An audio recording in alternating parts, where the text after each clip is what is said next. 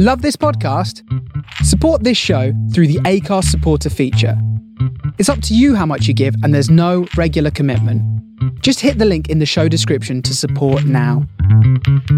On this episode of Big Boys Don't Cry, we discuss the film Beast. You don't have to have seen the film to enjoy the podcast, but if you do listen without having seen the film, you should be aware that some elements of the plot are discussed and are likely to be spoiled for you. Enjoy.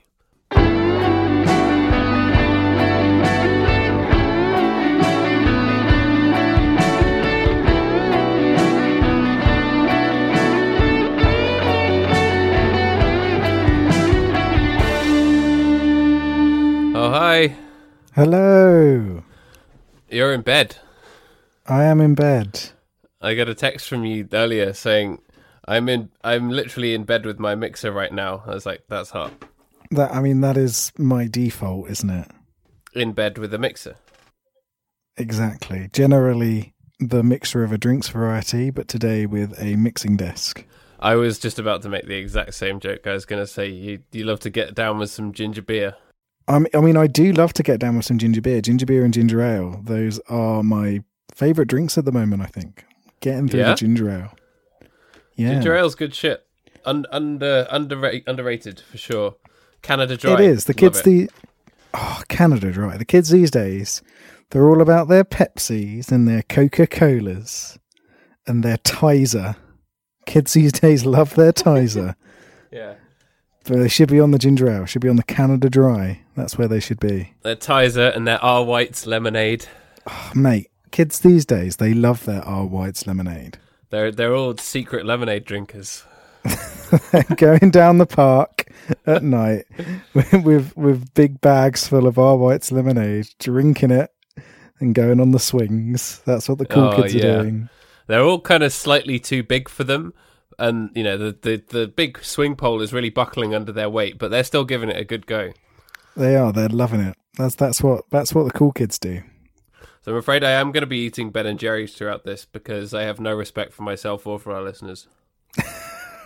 Well, I think you have deserved Ben and Jerry's. It's late at night. It took me 4 hours to get home because of the fucking trains. So there we go. So this is going to be an angry episode. I'm going to be angry about everything because, you know, as a British person, there's lots to be angry about. But one of those main things is trains. So what happens if there's anything goes wrong on British trains? They all act as if it's something that has never ever happened before, and it's the biggest catastrophe of all time. When actually, the amount of instances like today where all that went wrong was some twat decided to walk on the tracks at New Malden, then. Yeah, that's happened 100,000 times before, but they're always like, oh no, we couldn't possibly like have some staff on standby and pay them so that all the trains get back up and running. No, all of the literally millions of people who need to get home from work can go and fuck themselves. So yeah, fuck you, Southwestern Railway. Fuck you. Trains in this country are an absolute nightmare. At the moment, I'm very glad I don't have to get a train into work because it would be physically impossible for me to do so. As of the 16th of February, there are no trains between Crawley and Brighton or Lewes and Crawley, which Jesus, is part really? Of the... Yeah. For an entire week, there are no trains. Fuck's sake. They're just shutting them all down for engineering works. So thankfully I don't have to get a train anymore, but I used to have to get a train to work and it would not actually be possible for an entire week. No, and then they're going to be messed up all the way through till May off the back of it as well. Jesus Christ. It's really brilliant. Is very bad. Very, very bad. Remember that we are a country that is determined to leave the European Union because we can do things on our own, but unfortunately we cannot even get public transport right. That will definitely enable us to take back control of our railways, most of which are owned by like the French and German state. Yes, I mean, maybe it's all retaliation. Yeah.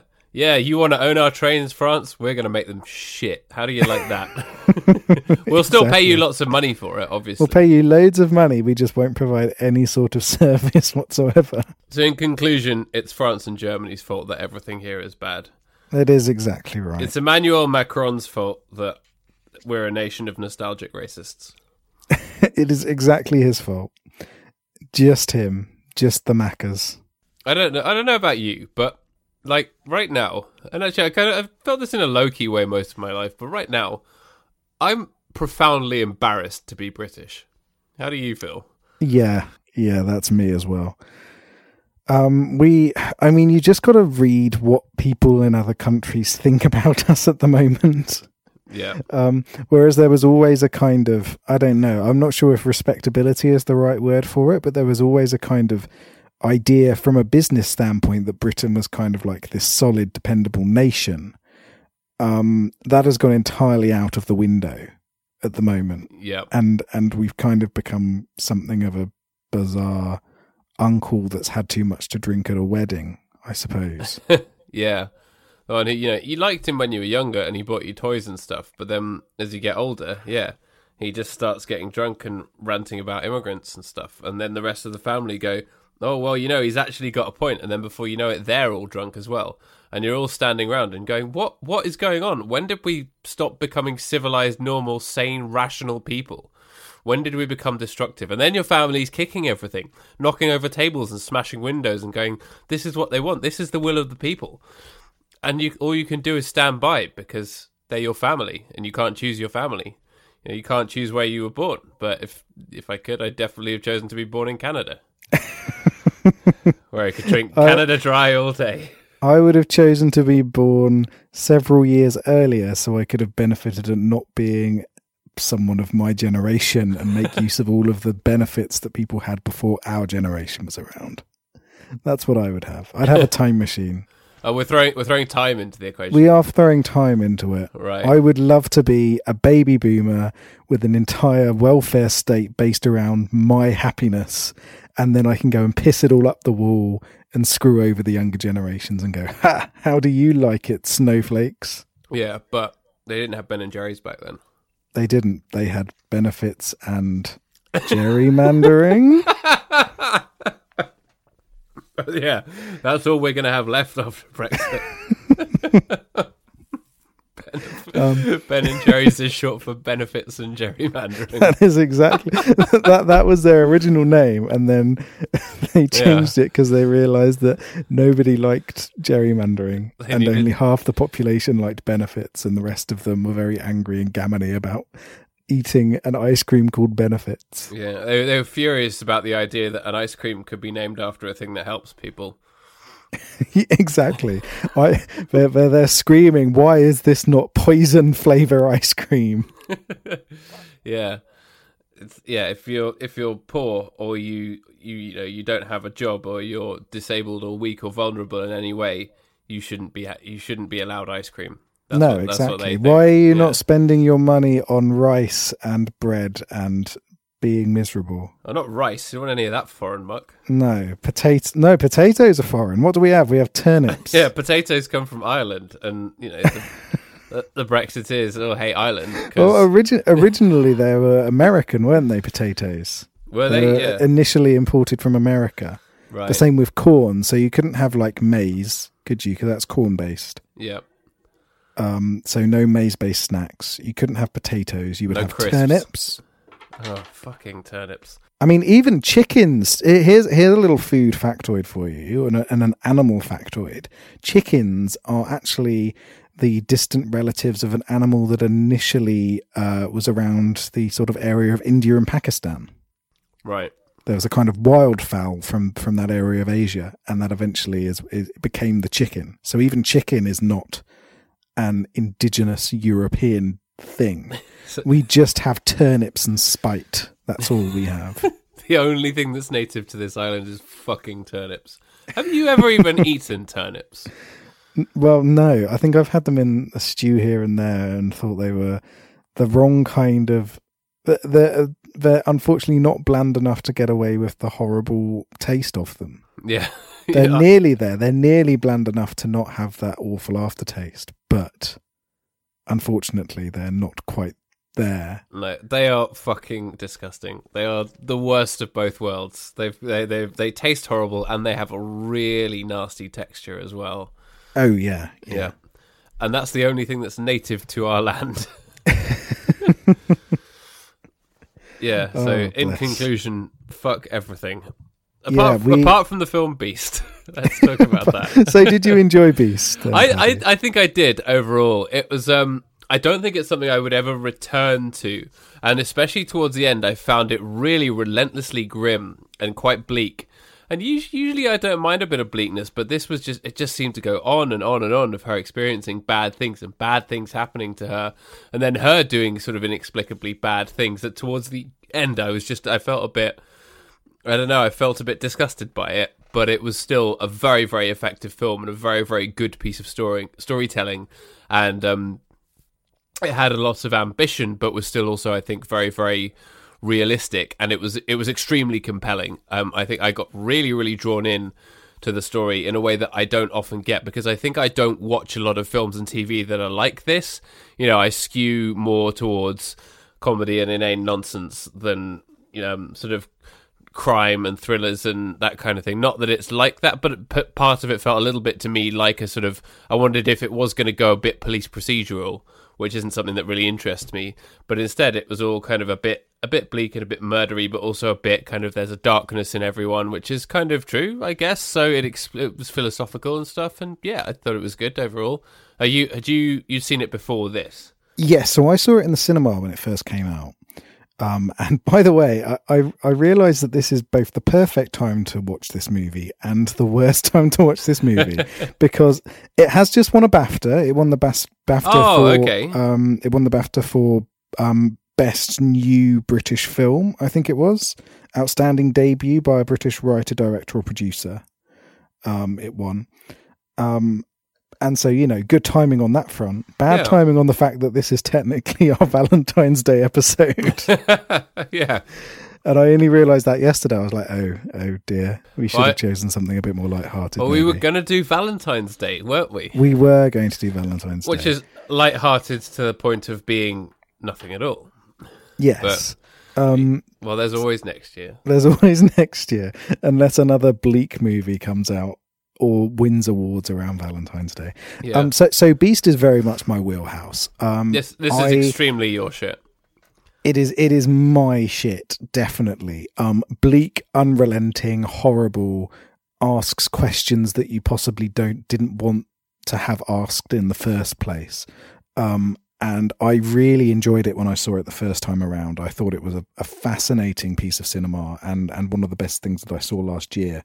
And second time around, I was just as captivated in it. And the whole movie, it's kind of, there's two kind of strong sort of narrative aspects to it. There is the lovers who are the outcast lovers who are forsaking society and family. And that's a very strong dynamic, but there is also this mystery element, as you mentioned before, about this very brutal murder, and these two sort of paths intertwine in a quite uncomfortable way, and it's a very uncomfortable film to watch, both in terms of the way that our main characters kind of they act in quite an unnatural way, but also in a way that feels very human, if you know what I mean. Yeah, absolutely. I think that's why it made me so uncomfortable, is because it was so human. The performances were very, very human. The subject matter was very human. You know, you could imagine it happening to you, even though it gets sort of a bit more warped towards the end. You could still absolutely imagine it happening to you. Yes. Yeah, so our characters here, we have Moll and we have Pascal. Moll is a woman who was homeschooled after she did something quite awful to another kid who was bullying her at school, and she is in a very sort of protective and quite emotionally manipulative family. Yeah, the mother is like, her performance is absolutely outstanding, and the whole character of the mother and how she manipulates her and makes her feel like she has to look after her dad, who I think has Alzheimer's and stuff, even though there are enough of the rest of the family around to care for him. She's kind of always making her feel bad about everything she does, but under the guise of love, but not in a way that's sort of horror movie-ish, if that makes sense. Yes, yeah, exactly. The mother played by Geraldine James, who's an actor that I absolutely love. She's in Utopia, the Channel 4 series. I don't know if you saw that when it was on. I did not, no. She's brilliant. So that was around, I think it was around 2013, 2014. All about, it's kind of up your street, but maybe a little bit on the grim side. It's about these people that they're following this cult classic graphic novel called Utopia, which is all about these mysterious like medical experiments and this underground conspiracy and things like that. And they supposedly find the manuscript to the sequel. But it turns out that everything that's being talked about and everything that's being written about by the comics creator is real. So they get sucked into this conspiracy theory of these secretive, all-powerful organizations that are trying to manipulate the world. Right. And it's a great show. It's very unique. It has a tone not quite like anything else I've seen before. And it is very vibrant color-wise. It has a really striking sort of cinematography behind it. Oh, that sounds really good. And it's really good. It's a fascinating, brilliant piece of television. And Geraldine James plays a quite prominent role in that. But yeah, so and again in this, she's brilliant as the mother. The whole family. I mean, this is a movie full of monsters. Yeah. There's very few people in this film. That's the whole point, nice. Isn't it? Who is the titular beast? It's everybody. Yes, everybody's the beast. And everybody's awful. I mean, even though, I mean, we'll talk spoilers a little bit later, I'm sure, you know. But even with every awful thing that people do in this movie, the person that I dislike the most is probably still the sister character, who is just, you know, pulls the "we're expecting" card at someone else's birthday. That's an immediate no-no. That is a dick move. That's a absolute proper dick move right there. And then every line of dialogue from the sister is kind of the worst kind of passive-aggressive evil. So that she's probably my least favorite person in the movie, even though you got violent racists, literal murderers. it's all crooked bad.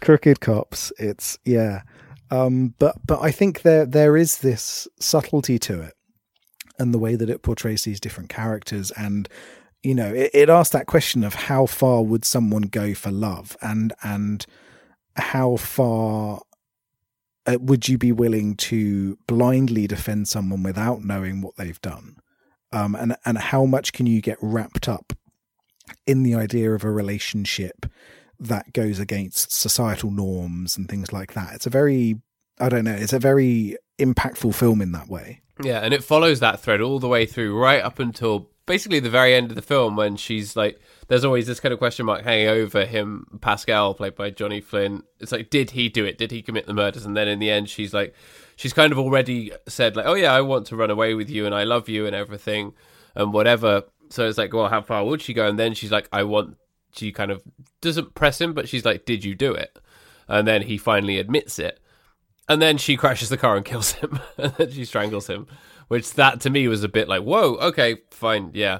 I thought there was going to be some redemption, but I guess not. It is called Beast, and Beast is written in a heavy metal font. So there you go. It is written in a heavy metal font. Yeah. So in the movie, there's these series of murders of young girls that are taking place across Jersey. It's vaguely based on the real events of this sex offender. Oh, really? In the 70s, I think the 60s and 70s, who was called the Beast of Jersey. Right. So it kind of ties into these real events that happened, even down to the fact that they blamed it on somebody else. And then it turned out not to be them, and that kind of stuff. There are these kind of story parallels to that. A foreigner, probably. Oh, not a foreigner in this case, but I think the way that it did tie into ideas of xenophobia within Britain or within the United Kingdom is quite, you know, quite modern. Yeah, but also it's quite contemporary for current Britain, isn't it? The mother quizzes him about his name, and she's like, oh, is that a Jersey name? And he's like, yeah, I'm as Jersey as they come, and it's true. So it's like, and then he makes a joke about like, what are they all doing here on his land or whatever? And they're all just like clearly looking down on him, even though he's actually the one with the claim on the land, which actually is, yeah, so effective about the British you know, xenophobia and nationalist idea, when actually, you know, we're all, you know, descended from Anglo-Saxons who conquered this island however long ago and whatever. So, you know, it's all stupid really, but they're judging him even though he's the one who's been there longer. Oh yeah, for sure. And I mean, like, the name Pascal Renouf, that's pretty much as Jersey as they come, isn't it? Yeah. And yeah, so it does tie in quite nicely to it. It has this very Jersey feel to it. Not Jersey Shore. No. European Jersey. Not to be confused with New Jersey. This is old Jersey. And it does have that kind of, it feels, it's very authentic as a movie. Not just in the way it portrays its characters, but also in the way it portrays its setting. Is it supposed to be set in like the 60s or 70s then, or? No, I think it is supposed to be modern day. Oh, that's what I thought. But yeah. Most of like the cars are relatively old, and the houses and the decor and stuff are all relatively old. But you know, maybe that's just what Jersey's like. I haven't been. Yeah, and I think it's all sort of it's all supposed to convey. Mole's family is very, very traditional. You know, they are church-going, God-fearing, stiff upper lip folk. They do not talk about their feelings. They just get on with things, and appearances are very, very prevalent in their lives. And I think she as a character, this outcast, is much more open to emotion and much more open to impulse. And so you've got those very heavy clashes where they're trying to force her down one path in her life, which she doesn't want to go down. And so it to begin with, it does almost have this kind of romantic feel to it. And that's why I thought it would be quite interesting to talk about on this podcast is, you know, in another circumstance, this would be a rom-com, wouldn't it? Yes, it could be, yeah. If you sort of twisted a lot of stuff and changed it a lot. If you avoided all the murders, it would be more of a sort of straight up romantic movie about, you know, he is a down on his luck outcast type who doesn't care for the rules of society. She is someone trying to escape from a manipulative family life, and they run away together. You know, that's got all the makings for like star-crossed lovers, but instead it shows that people who are kind of maybe people are attracted to one another if they both feel as though they are broken in some way instead. Yeah, definitely. And you get the feeling that that's what it's trying to say without doing it too explicitly, actually, which is good. It lets the characterization speak for itself, which is really, really effective and quite different storytelling to a lot of the films that we watch. Yes, yeah. It's an interesting way to talk about this kind of stuff, where they have this kind of... So you never get the sense that either of them is exploiting the other for something. It does feel very natural, but at the same time, it feels like a very destructive, symbiotic relationship where you can't imagine it ever ending well, even without the events of the film. Yeah, absolutely. And you feel like at first a lot of stuff is just happening to her, but then because it's all from her point of view, there are a lot of scenes where it shows that she actually has a lot of agency, but still has all of these bad and twisted things happening to her. And that's part of why I guess she is attracted to someone who is twisted. Yes, yeah. So over the course of the movie, just for the aid of any listeners who you know maybe haven't seen it or and aren't interested in seeing it fresh and want to know a little bit more, Pascal is questioned and arrested over the murders that are happening. But is eventually released. But over that time period, her mental health starts to deteriorate quite massively. So she goes to the funeral of one of the girls.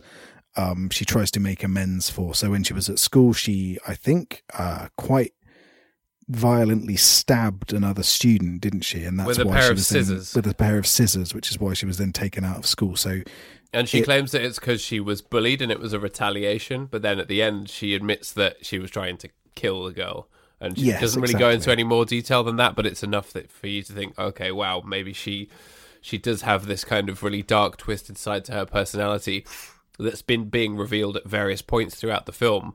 but you feel compelled by her because it's told from her point of view. Yes, yeah, and that's the kind of I really like it when films do pull the rug out from under you like that, where you are watching something and suddenly your perception of what the character is like changes, and I think there is this kind of idea of redemption in this film, of being able to overcome a past and feel shame for it and atonement. But it kind of also shows that even if you feel that kind of need to atone for past sins, that doesn't necessarily mean that people have to accept that from you. And even if they continue living their lives, you couldn't necessarily just turn around and everything will be okay. Yeah. And also at the end, that kind of comes to a head at the very, very end, where you realize that she's been trying to redeem herself and trying to atone her sins, but people still won't really, really let her, so she decides to crash the car and kill the person that she loves instead. Yes, yeah. And that comes down to, you know, she has forsaken everything. So at the end of the movie, they're sitting down for a meal. There's this moment where Pascal is let out of jail. They've caught somebody else for the murders. And they're celebrating. They think, oh, okay, so maybe from this they'll kind of find a resolution. But instead, when she brings it up again, he sort of grabs her by the throat, and you realise that actually this isn't just a roguish character here. This is actually clearly a quite violent and scary individual. Yeah, and that's kind of, it's very upsetting to watch as well, because you want to root for him throughout the film as well.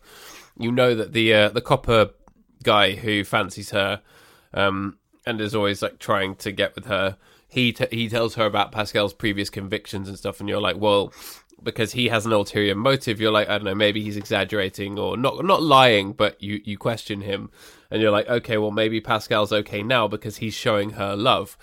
And because it's from her point of view, as I keep returning to, it's really, really good when a film is able to do that, kind of like a novel, you know, when it's like everything, that even if it's written in the third person, it's still from someone's point of view.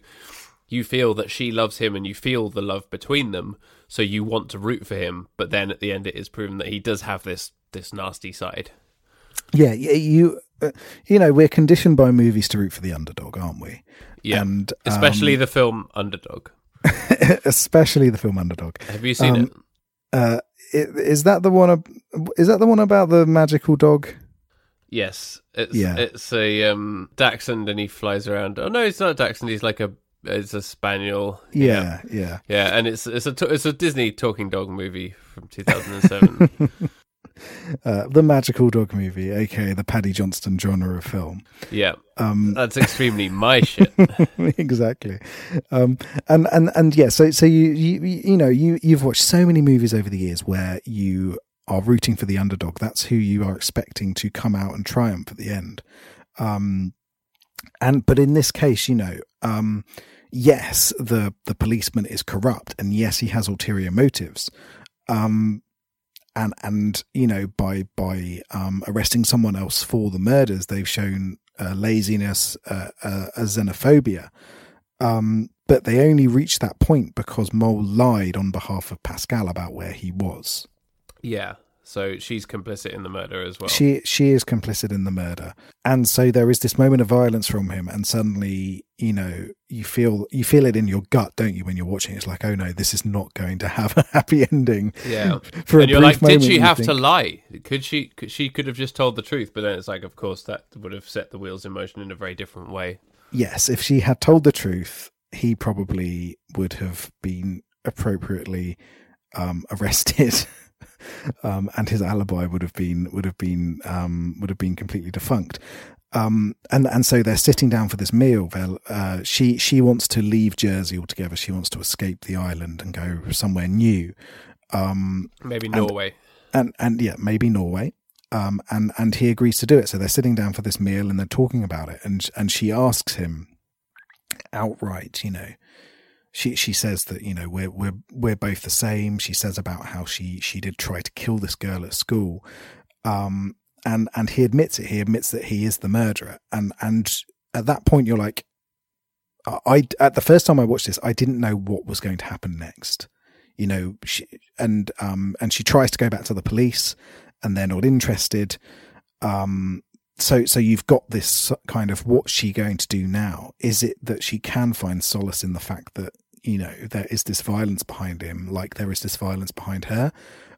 Or is she going to find a way to like get him properly arrested for it? But instead, and it really took me by surprise, it took the entire cinema by surprise, the end of this movie. They're driving along. She asks for a kiss. Whilst he's kissing her, she unbuckles his seatbelt and then turns the wheel of their car, crashing it, sending him flying out. And then whilst he's lying there on the ground, strangles him to death. And then that is the end of the movie right there. Was there a collective gasp in the art house cinema? There was not a collective gasp in the outhouse cinema. The outhouse cinema. You go outside, you have a poo, cinema. You watch a film, you know. Exactly. I mean, it's the best of both worlds, isn't it? No, there was no gasp, but there was definitely a very awkward, stunned silence when the movie ended. Yeah. Because it does. It's a genuinely shocking moment, and it takes quite a lot for a movie to surprise me like that. Yeah. And Beast really did it. And you know, it is that whole thing of that's as far as her love could take it. She could not be with a murderer of that kind. Even though everything that has led up to that point has led you to believe that she could. Yes, yeah, exactly. And you know, she has given up everything to make sure that he is safe and that they can be together. And finding that it's all built on that fabrication and built on the fact that he did it. You know, that's that final line that has been crossed, and it doesn't go into details about what happens next, whether she explains the situation or whatever. You know, that is the end of the movie. The resolution of this film is she kills him. Yeah, that's your redemption. That's your redemption. And before he dies, he says, you know, we're the same, repeating what she'd said to him just like a few minutes earlier. But it's like, that doesn't work anymore. And they're, you know, to be fair, they're not the same. there's a difference between a flash of violence with a pair of scissors, as heinous as that is, yeah, and murdering children. It's a you know, it's a pretty big leap. And yeah, it's one of those films I found where it was a bit of a gut punch to watch, and I kind of like those movies. I don't know how you feel about them, but I generally I do enjoy them. Generally, it's just, yeah, I always end up feeling a bit overwhelmed by them sometimes. Yeah, and this is a very overwhelming film. If you're in a delicate state of mind, or you've had a bit of a bad day, don't watch Beast, is what I'd say. It is unrelenting in its misery, but it does it in, it's not done in a way that's, you know, just full doom and gloom. It's a very interesting movie. But if you want something that's going to make you feel good, this is not the film for that. Yeah. It's not a film that feels the need to give you satisfaction, resolution and happy endings, but it does have a resolution of sorts. Yeah, it's got an end. It's yeah. It ends. There is a finite moment in this movie. Yeah, for sure. I think what happens afterwards is she does go to Norway. Yeah, she just gets up, brushes off the glass. It's like, well, I'm going to Norway, and off she trots. See ya. Yeah, she lives in like a little snow house. Yeah, she's in a little snow house, and that's how it ends. Yeah. But it's good, and yeah, tonally it's quite unsettling as well. The music and sound is quite eerie in places, but at the same time, when it shows the scenes of them being in love and doing lover things, it's quite good, and it's really, really believable and quite uplifting. Like the scenes where they're making love and when they're like swimming in the sea together and all of those kind of things, you're like, wow, this is actually really nice and really believable. So that's the kind of thing that sets you up for the punch in the gut, I guess. Yeah, there are these moments, and it does really convey young love in quite a emotive way. I found that you did get lost in the romance and the relationship between them. Yeah. But it would always do like a little bit of it and then suddenly throw you back into some horrible bullshit with their family just to really drag you back to it. Yeah, you'd either have the mum once again referring to her as her best friend, which is, it's creepy. Really creepy. Or, you know, another dream sequence where she's being murdered. Yeah, which happens a couple of times. It's quite something, this film. It is kind of, it just hits you with moments. The point when she has the dream of like the men breaking into the house with knives, I thought at that point it was just going to turn into a horror film, and like I would have been okay with that, but it always feels like it's like it could turn that corner into horror at any point, but it doesn't. Yeah, and it's got the same kind of atmosphere as some of the most recent sort of alternative horror films that kind of straddle that line between drama and horror and art house and horror. It's got this real unnerving quality to it where you can never quite sit comfortably. And part of that is the characters, and the dialogue is always quite strange in this film as well. I mean, it feels very real, particularly between Pascal and Moll. But I guess it wasn't dissimilar to It Follows, which I absolutely loved. Yeah, I can see that, definitely. It's got the same kind of vibe as It Follows, or a movie that I really loved called It Comes at Night. It had a very similar tone to that. And yeah, it gets under your skin, doesn't it, Beast? Yeah. It gets under your skin. It does. Yeah, especially the family stuff. And as well, you could have taken the family aspect of it and turned that into a really, really effective family drama as well. This could have been like a really long television series almost. There's episodes worth of material in here. There really is. This could have been. I mean, you've got shows like what's the David Tennant show about the murder? Doctor Who, where he's in the sleepy village, Broadchurch. Oh yeah.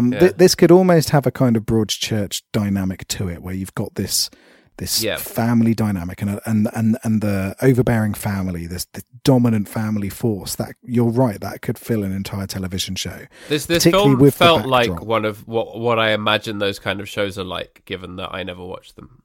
This is infinitely better than one of those shows, I think, because I don't know, it could quite easily have been a television series, you're right, and I think it could have been a fantastic television series, but the way that it never... you get that depth with very little screen time. And I think there's a kind of magic to that, that maybe would have been lost if you actually broke down the intricacies of it in a more sort of like minute detail. Absolutely. It wouldn't have been as effective. I mean, you just spent the whole series, 6 to 10 episodes, building up to that gut punch at the end, which is a big payoff. But in between, you probably have to endure loads of stuff about her dad having dementia and her cleaning Pascal's house and her singing in the choir and whatever other stuff, which is all works fine as small isolated things in the film, but yeah, it would have been dragged out in those kind of TV shows, and I think that's why I don't watch them, because I think I would get bored by that stuff. Yeah, I find that some of them are quite boring, and some of them I find the plots become quite convoluted as well, and I think the plot of this is, you know, it's kind of straightforward. There's murders on the island. Did he do it? Yeah, he did it. Now he's dead. Yeah. She's all right though. She's going to Norway. She's off to Norway. She's going to put on her big fluffy boots and go whistling off into the sunset. Yeah. I'm the Beast. I am the Beast. Be my guest, be my best. So yeah, and it has all of the sort of mechanics of that kind of mystery where you've got the red herring characters and everything like that, but it doesn't need it. And there's such a strong focus on its main two characters that, you know, all of the supporting characters, they have a depth to them that you very rarely get in a film of this kind. And I think it works perfectly as a film. This is, you know, like I said, it's one of the best films I saw last year. It's really good. And I don't know, the fact that this kind of movie isn't the kind of thing that you'd necessarily go back and watch again, but I have been thinking about this film since I saw it. Yeah. And I was really excited to watch it again, and I'll probably watch it another time again, maybe later this year or next year. I feel like it will stay with me for sure. I only finished watching it today, so it's still very fresh in my mind. And yeah, it's definitely going to be rattling around in my brain for a while, which, you know, I don't think that we would have been able to say that about Valentine's Day. So that's a good thing. Yeah, I don't think that would have been rattling around in your head for the right reasons. No. Isn't Mark Wahlberg in that film? Maybe. I'll say, but, well, before I look that up, I just wanted to say when I was on the Wikipedia page for Underdog on Rotten Tomatoes, the film has an approval rating of 14% based on 69 reviews. Nice. Although Donald Trump did a 69 meme today, so everything is bad and everything is cancelled. How did... I don't want to know, do I? It genuinely really, really upset me. He's the worst. He's just everyone's uncool, like, distant relative, isn't he? Yep. No Mark Wahlberg in this film, but it has got just about every other actor that exists in it. So what was Mark Wahlberg doing?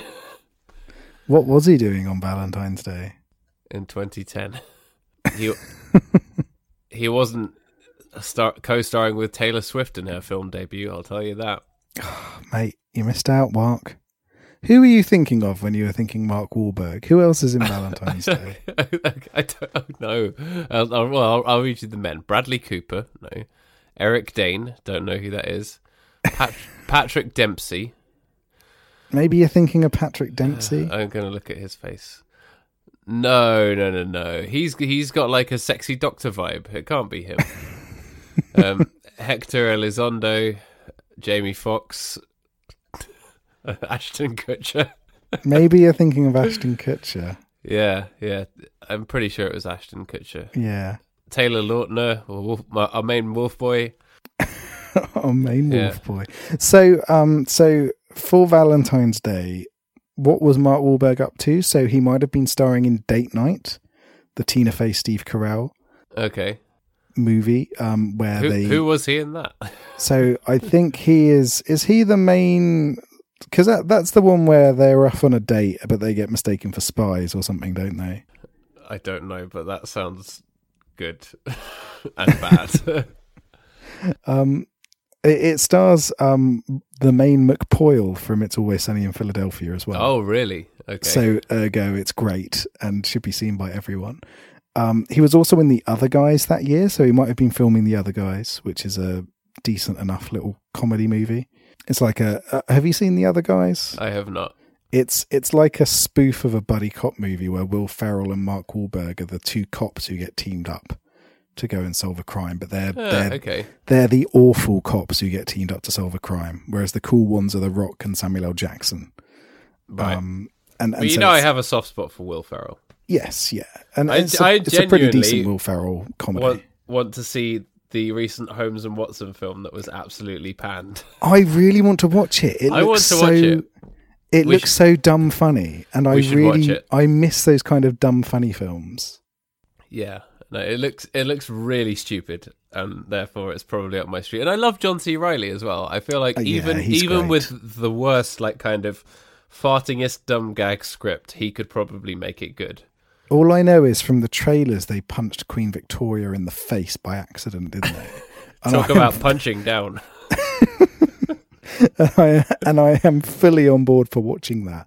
Yeah, I mean it looks exactly the kind of stupid comedy film that is up my street. The other movie that he was in that year was The Fighter. About a man who fights. That's about a fighting man.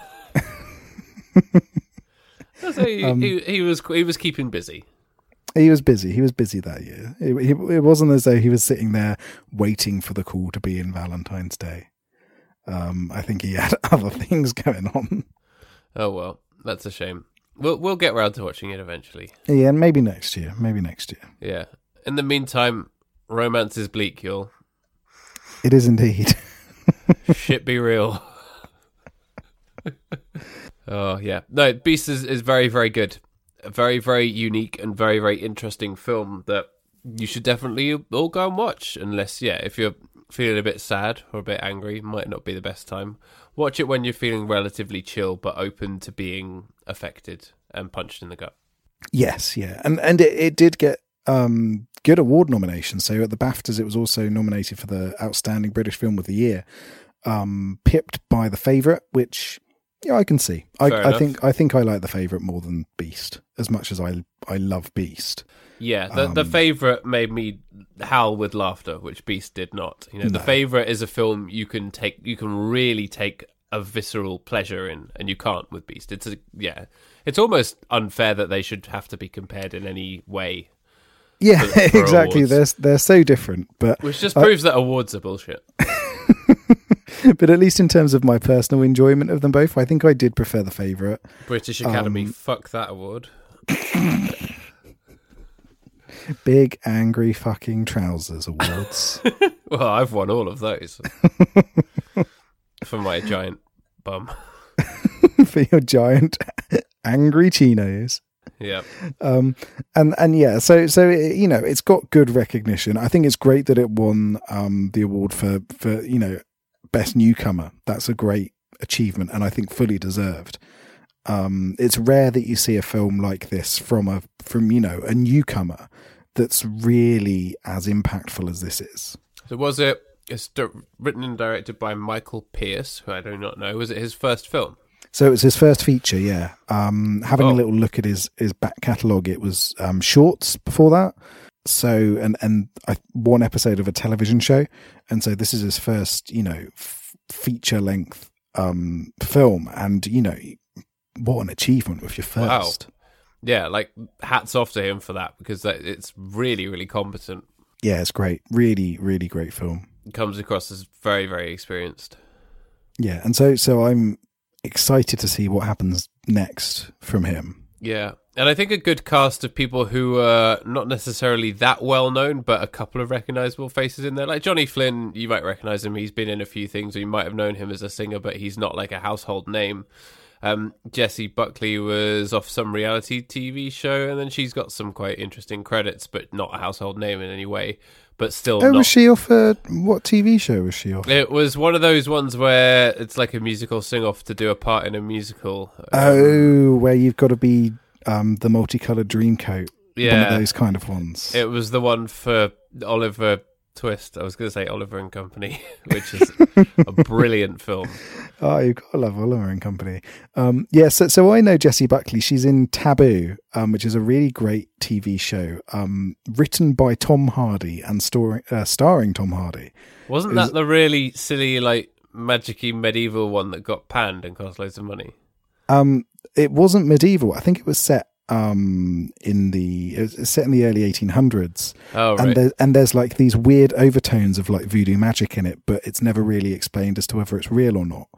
And it's this really bizarre drama with these moments of violence and these moments of intrigue. I absolutely loved it. And I think a lot of people went into it thinking, oh, it's Tom Hardy. He's going to punch someone in the face and it'll all be cool. But it wasn't that at all. And it was a really interesting, intricate little series. And I think they're working on the second season at the moment. But yeah, she's in that. And again, is great in that. She was in the War and Peace with them. She was in War and Peace. Yeah. That's where I recognize her from. So she's been in some interesting stuff.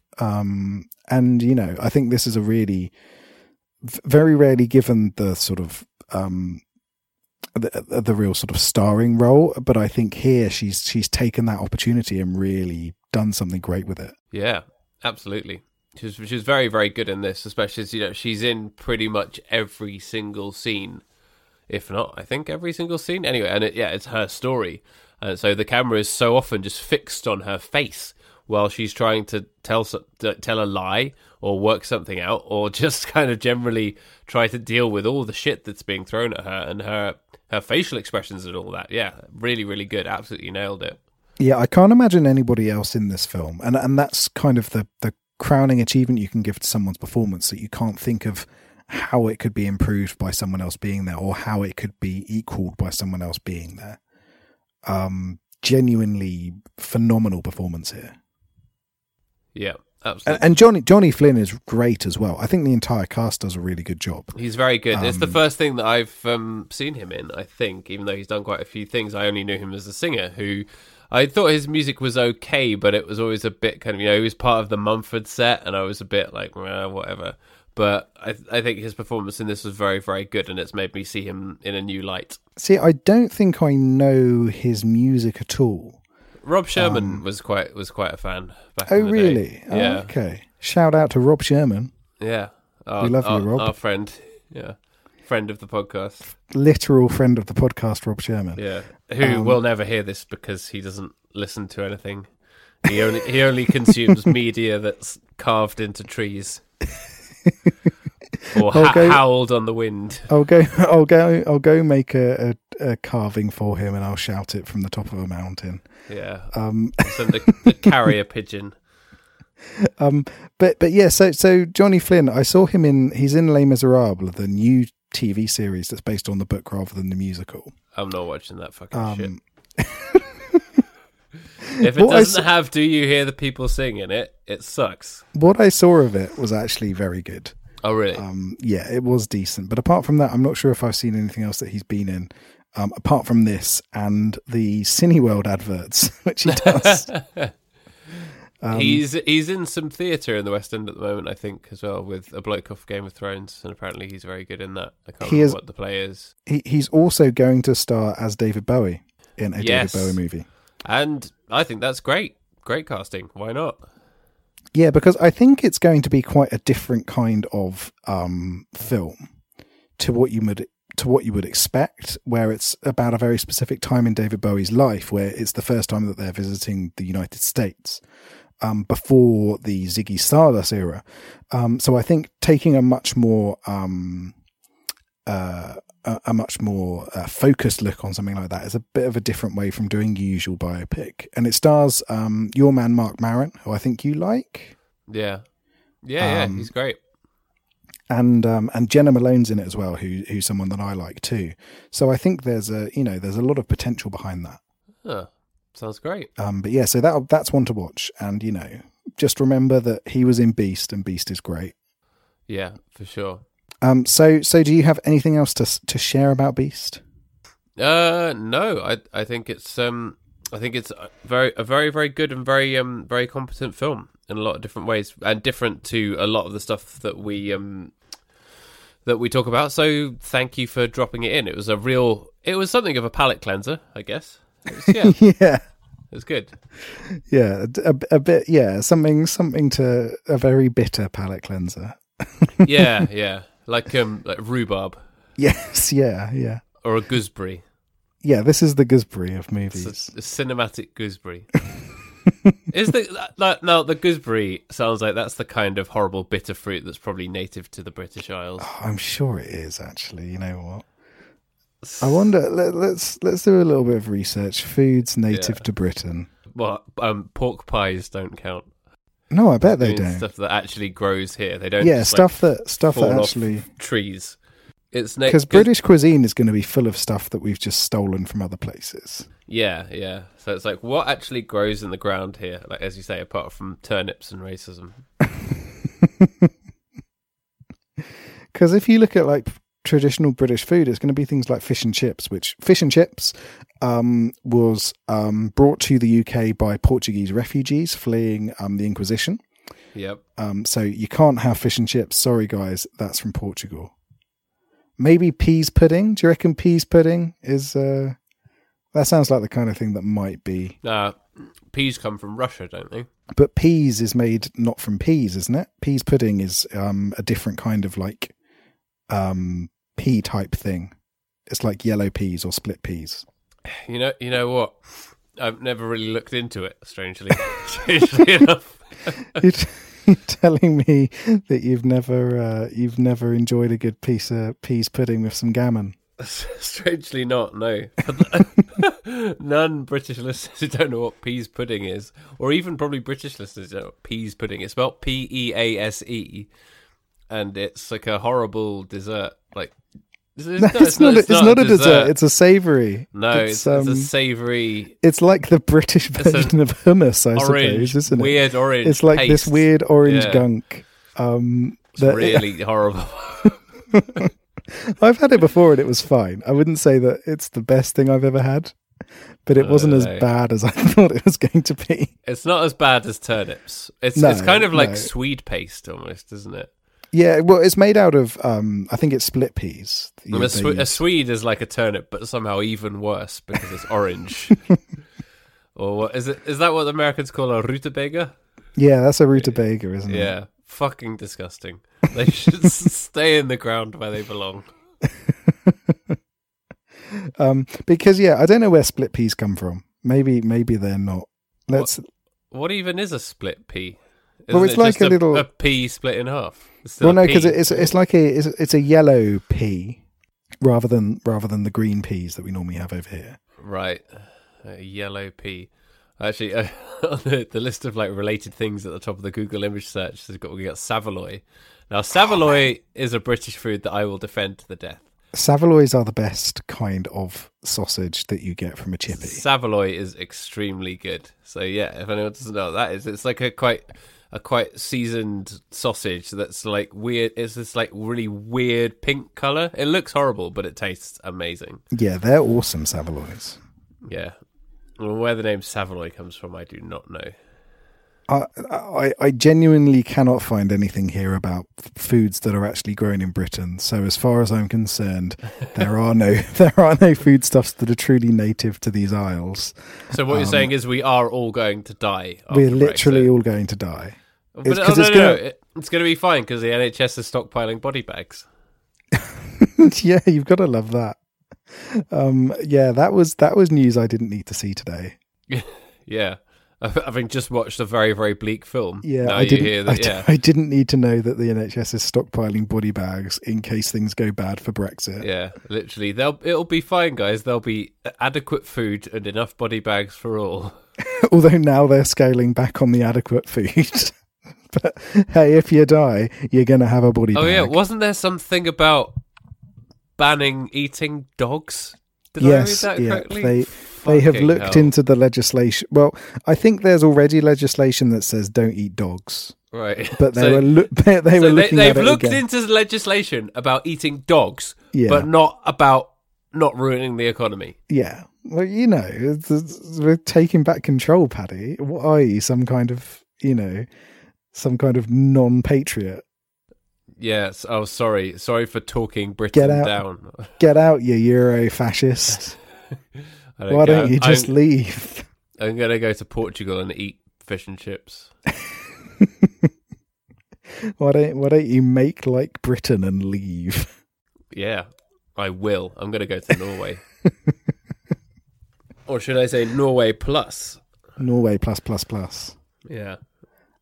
Yeah, fuck Brexit, man. I'm fucking sick of it. I'm so fucking stressing me out so much. It's the fucking worst. Fuck all of the people who voted for it, and fuck all of the people who continue to drag us down the path towards this cliff edge. All of the people who believe in this as a nostalgic, fever dream based on myth. It's bollocks. It's all complete bollocks, and I have no time for it. I just hope that people find a true love for their country whilst they're eating their next-door neighbour's cat over a fire pit. Their next-door neighbour's cat rolled into a pink sausage casing, so it looks like a saveloy. Served up with peas pudding. Yeah. They're just there, and then the national anthem gets blared out of the mandatory speakers that are now above every house, which just has... There's money for those, but not for food. Yeah, that's what's going to happen. There's going to be, every hour they play the national anthem, you have to stand and salute and cry as you sing God Save Our Great Teresa. And there's like dogs walking around everywhere and peeing on everything, but you can't eat them. Yeah, exactly, because they thankfully managed to get that piece of legislation through. Yeah, that's the only one that could get through Parliament. Maybe let's not eat dogs. Co-signed? Yep. And for once, can you imagine taking that one to the Queen? I mean, as you know, I'm not a royalist, but I still do think that there's some level of decorum that might be compromised by taking a bill to the Queen and going, "Oh yeah, can you just can you sign this one, please, Your Madge? It's about not eating dogs." Oi, Queenie, sign this or people are going to eat your corgis. Yeah, yeah, and the dorgy as well. They're not fussy because one of the Queen's corgis is a dorgy. What's a dorgy? A cross between a dachshund and a corgi. Oh, mate, that sounds amazing. It wasn't supposed to be there, but on a royal visit, a dachshund met a corgi, and the rest is history. There should be a movie about that. Where's the biopic about the dorgy? Underdorgy. This is the film that I need to make. That's where we need to go with this. Yep, definitely. Down the road to hell, as Chris as Chris Rea would have it. Oh dear. So have we got anything else to share? No, I don't think so. Beast is very good. You should watch it. Yeah, go watch Beast. So how are we going to score this? How many rabbits do you bludgeon to death with the butt end of a rifle? Oh yeah, there's a bit where she won't shoot the rabbit, or she doesn't want to. Yeah, she shoots the rabbit, but then she can't put it out of its misery. Yeah, and it's really horrible and distressing, and I did not like it. It is nasty. Yeah. Yeah. So how many of those out of 20, Paddy? Let's see. I'm going to give it 15 rabbits out of 20. 15 rabbits. That's a good score. It's a good score considering that it's not something that I would normally watch. So thanks for expanding my horizons. But yeah, so it's difficult. It's a difficult film to love, but it's extremely effective and competent and very well made and very, very affecting. And hats off to everyone involved. Yeah, and I'm going to go one higher. I'm going to go for a 16. This film made me feel uncomfortable and I liked it. And it's a really effective film. So I highly recommend, as long as you're not in a weak moment, if you're feeling like you've got a bit of strong stuff behind you and you've got that emotional energy to put into a film that makes you feel bad, go and watch Beast. It's a really quite something special. Yeah. Make sure you've got your peas pudding on hand for a light snack. Yeah, make sure you got your peas pudding and your saveloy and your turnips. Yeah. Do not watch this film without a saveloy. You need at least 2 saveloys and 1 vat of peas pudding. Yep. But this film is a thing that is British that is good. And that's also a very, very good thing at a time when most British things are rubbish. This is a British thing that is very good, as is The Favourite, actually. Yes, yeah, we've got some good British stuff. Yeah, although Yorgos Lanthimos is Greek, but it's still a British-made film. Yes, yeah. So what are we going to be watching next, Paddy? Well, this weekend we happened to watch a Canadian indie film called The New Romantic, and it was a very, very interesting film. So I would like to discuss that. So I've already seen it, but I want you to watch it. Cool, okay. It came out last year. I don't know it. I don't think it got a cinematic release here. Just had a limited release in Canada, but it's interesting. I won't say any more than that, but it's different and deals with some interesting contemporary subject matter. Is it about the New Romantic movement? Sadly not. No, I was hoping it would just be Spandau Ballet and all just adamant. Yeah. Asking you to stand and deliver whilst holding a banana. Ah, mate, not out of 20, not enough adamant. Yeah. Are you adamant about that? I am adamant. Oh, adamant. Great guy. Yeah. Underrated, I think. Yeah, he's sort of been a bit forgotten, hasn't he? He's not thought of as up there with like Bowie or similar sort of sexy men who did pop music for a time, but he's he was very, very big for a while and has sort of faded out, hasn't he? Yes, yeah, which I think is a shame because some of his work was really interesting actually. Yeah, my old housemate Allard, whenever he DJ'd, would play the song "Goody Two Shoes," which was a very, very good song. I always used to get down to that. Ah, cool. Which is a personal song about how Adamant didn't really drink or smoke, but then everyone in the interviews would be like, you don't drink, you don't smoke, so he wrote this song about how he doesn't do those, but instead just has a lot of sex. So I really love Ant Music. I think Ant Music is one of my favourite songs of the era. It's a good one. Anyway, right, shall we call it a day? Yeah, I think that's good. I have to go and do some angry sleeping. So yes. Yeah. You know. But thanks for recommending Beast. And we'll be back next week to talk about the film The New Romantic. As always, you can get in touch with us on the email, bigboysdontcrypodcast@gmail.com, or on Twitter @bigboysdontpod. If you have any thoughts on any of the films or any recommendations, always do love to hear them. And if you like what we do, please leave us a rating or review on iTunes or wherever you get your podcasts. It genuinely does really, really help. And we'll be back next week. And just thanks a lot for listening. You're great. You're a very good person. If you're British, you're a thing that is good. That is British. That is good. Yeah, we love you. We love you, the side of Britain that listens to our podcast. Yeah, you're good. You're very good. Well done. Take a day off. Yeah, go put your feet up. Yeah, go chill. You've earned it. Sit down with a saveloy and a peas pudding. 'Cause get your peas pudding out. You deserve it. Go down to Peas Pottage with your peas pudding. Get your saveloy. Have a good time. Yep. You've earned it. All right. All right. Bye-bye. Bye. Saveloy. Saveloy. It's like oi oi saveloy.